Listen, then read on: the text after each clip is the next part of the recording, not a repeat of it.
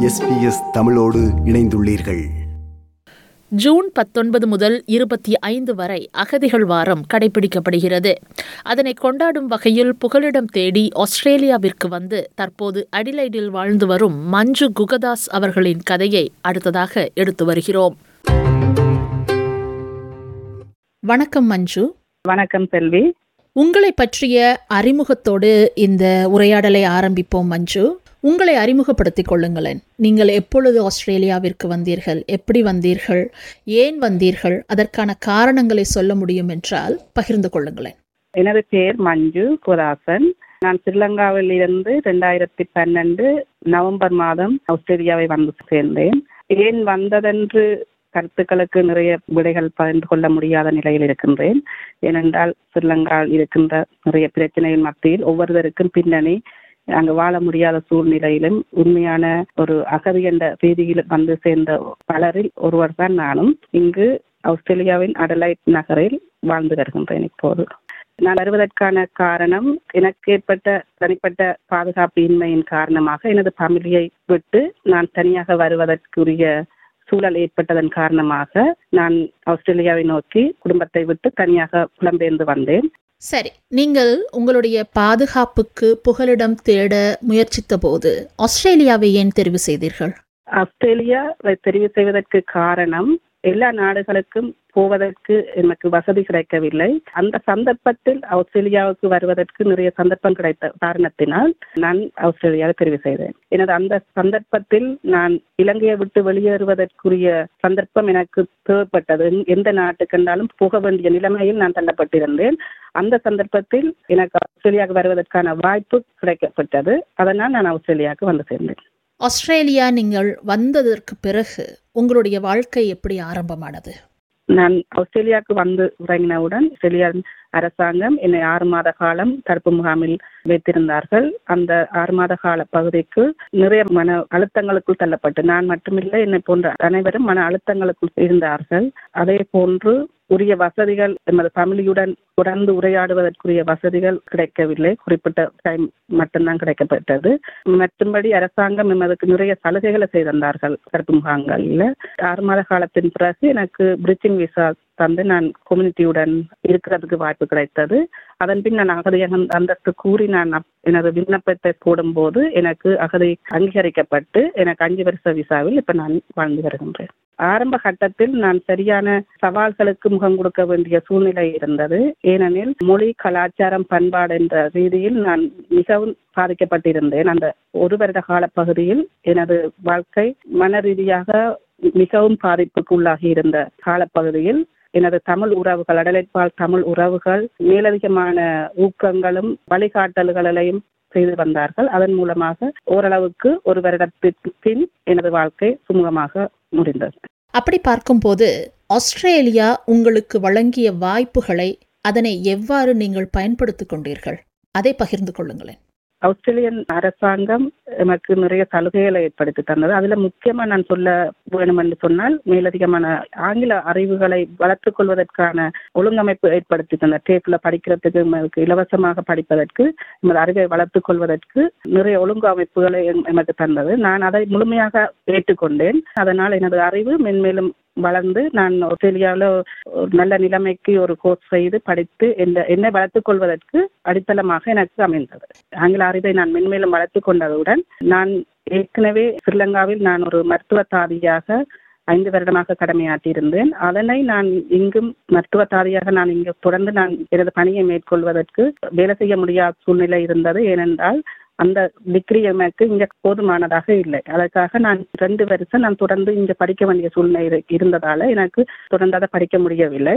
அதற்கு ஈடாக நான் சர்டிபிகேட் த்ரீ ஹெச்கார் கோர்ஸ் செய்து நான் நர்சிங் வேலை செய்தேன். அதன் பின் அதற்கு அடுத்ததாக சர்டிபிகேட் ஃபோர் கோர்ஸ் செய்து டிசபிலிட்டியில வேலை செய்து தற்போது நான் டிப்ளமா கம்யூனிட்டியில படித்து முடித்து இப்ப சப்போர்ட் லீடராக கடமையாற்றி வருகின்றேன். இது எனக்கு அரசாங்கத்தினால் செய்து தரப்பட்ட ஒரு முக்கியமான ஒரு வழி என்றுதான் நான் கருத்தில் கொள்கின்றேன்.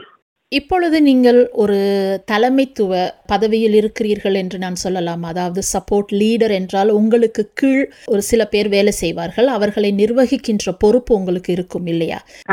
இந்த இடத்தை நீங்கள் அடைவதற்கு நிச்சயமாக இங்கு வழங்கப்பட்ட கல்வி உங்களுக்கு பேருதவியாக இருந்திருக்கும்.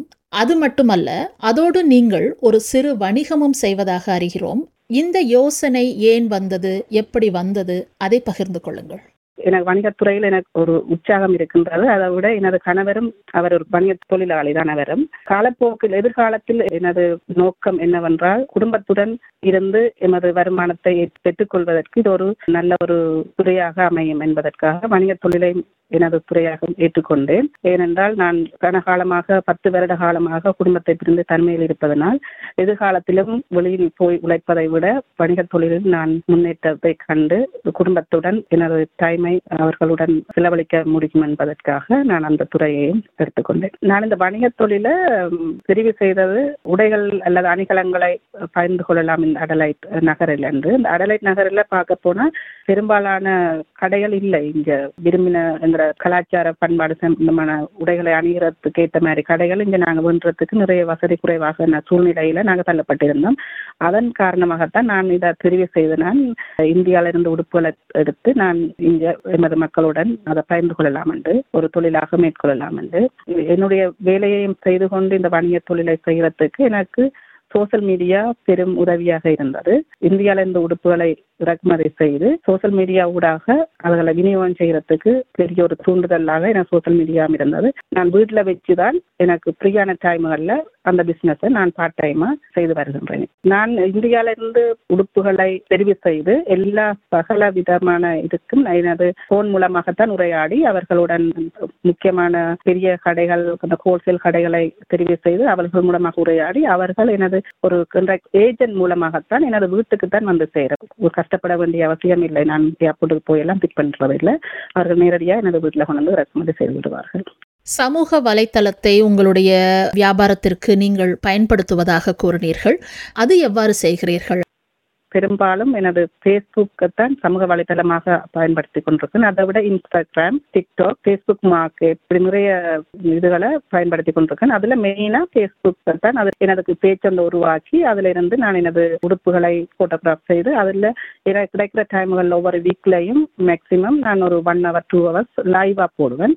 லைவா போட்டால் ஆஸ்திரேலியா வாழ் மக்கள் அனைவரும் அதனை பார்த்து அவர்களுக்கு தேவை என்று சொன்னால் அதனை ஸ்கிரீன்ஷாட் எடுத்து எனக்கு அனுப்புவார்கள். அல்லது அவர்களுக்கு டைம் இருக்கிற டைம் என்னுடன் அப்பாயின்மெண்ட் வைத்து அவர்களுக்கு தேவையான பொருட்களை அவர்கள் தெரிவு செய்து கொள்வார்கள். இது எல்லாமே நான் ஒரு ஆஸ்திரேலியன் பிசினஸ் ரெஜிஸ்டர் பண்ணித்தான் இது ஃபுல்லாவே நான் நடத்தி கொண்டிருக்கிறேன். ஆஸ்திரேலியன் போஸ்ட் ஆஃபீஸ் மூலமாக அவர்களுடன் ரெஜிஸ்டர் பண்ணி ஒரு பிசினஸ் ரெஜிஸ்டர்ல அவர்கள் எங்கெங்க அனுப்ப வேண்டுமோ நான் அவர்களுக்கு நான் கொரியர் மூலம் அனுப்பி வைத்துக் கொள்கின்றேன்.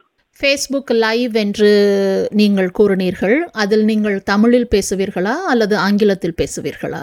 நான் முக்கியமாக அதில் ஆங்கிலத்தில தான் பேசுகின்றேன். ஏனென்றால் பெரும்பாலான எல்லா மல்டி கல்ச்சர் பீப்புளும் இங்கு இருப்பதனால் எல்லா விதமான மக்களும் இந்த உடைகளை விரும்பி வேண்டுகின்றார்கள். அப்ப அவர்களுக்கு நான் ஒரு மத லாங்குவேஜ்ல கதைச்சேன் தமிழ் மொழியில நான் கதைக்கும் போது அவர்களுக்கு அது விளங்காது. அதனால் வளர்த்து கொண்ட ஆங்கில அறிவை வைத்து நான் அதை ஆங்கிலத்தில் தான் பேசிக்கொள்கின்றேன் இந்த தொழில்நுட்பத்தை எப்படி கற்றுக்கொண்டீர்கள்? அதாவது ஃபேஸ்புக் அதில் லைவ் செய்வது எவ்வாறு நாங்கள் இதை வீடியோவில் எப்படி காட்டுவது இந்த தொழில்நுட்பத்தை நீங்கள் எப்படி வளர்த்து கொண்டீர்கள்? அதோடு இதற்கு யாரெல்லாம் உங்களுக்கு உறுதுணையாக இருக்கிறார்கள் என்று சொல்லுங்கள். முக்கியமாக இதில் சொல்ல போனால் எனக்கு உறுதுணையாக ஒரு சில கம்யூனிட்டி மெம்பர்ஸ் ஹெல்ப் பண்ணி கொண்டிருக்கின்றார்கள். அதை விட நான் கூடுதலா சர்ச் பண்ணி எப்படி இதை முன்னுக்கு கொண்டு வரலாம் எப்படி வீட்டில் இருந்து ஆன்லைனில் இதை சோசியல் மீடியாவில் நான் பிசினஸ் செய்யலாம்னு சர்ச் பண்ணி கூடுதலான சர்ச்சிங் என்ற சர்ச் பண்ணினேன். வளர்ந்து கொண்டிருப்பவர்கள் வளர்ந்தவர்கள் இந்த இப்படி ஒன்லைன் பிசினஸ் அவர்கள் இந்த இதுகளை பேக்ரவுண்டை நான் சர்ச் பண்ணி அதன் மூலமாக நான் இப்படி கொண்டு போகலாம் என்று நானா படித்து நானா முன்னேறி வந்த தெரிவு செய்ததுதான் இந்த பேஸ்புக் லைவ் இதில் நீங்கள் எதிர்நோக்கிய அல்லது எதிர்நோக்குகின்ற சவால்கள் என்று நீங்கள் எதை பார்க்கிறீர்கள்?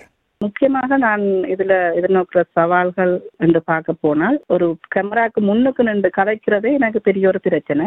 அதை விட லாங்குவேஜ் பிரச்சனை. இப்ப நான் தமிழ்ல கதைக்கிறேன்னா ஓரளவு நிறைய எக்ஸ்பிளைன் பண்ணி அதில் கதைச்சு கொண்டு போகலாம். ஆனால் இங்கிலீஷ் என்று சொல்லிக்கல எல்லாருக்கும் அது போய் சேர வேண்டும் என்றதுக்காக நான் இங்கிலீஷை இன்னும் சில வேர்ட்ஸ்களை லேர்ன் பண்ணக்கூடிய மாதிரியும் இருந்தது. அப்ப கேமராக்கு முன்னுக்கு நின்று கதைக்கக்குள்ளேயே கேட்குள்ளேயே கதைக்கக்குள்ள கதை கூட கதைகள் வராது.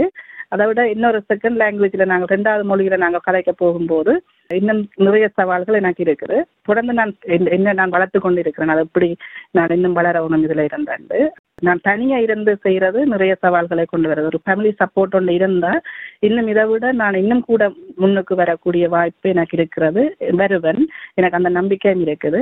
இப்போ தனியாக இருக்கும்போது ஒரு வருத்தம் வந்தால் கூடி பகிர்ந்து கொள்றதுக்கு ஒரு பக்கத்துல ஒரு என்னோட ஹஸ்பண்டோ என்ன ஃபேமிலியோ யாருமே எனக்கு பக்கத்துல இல்லை.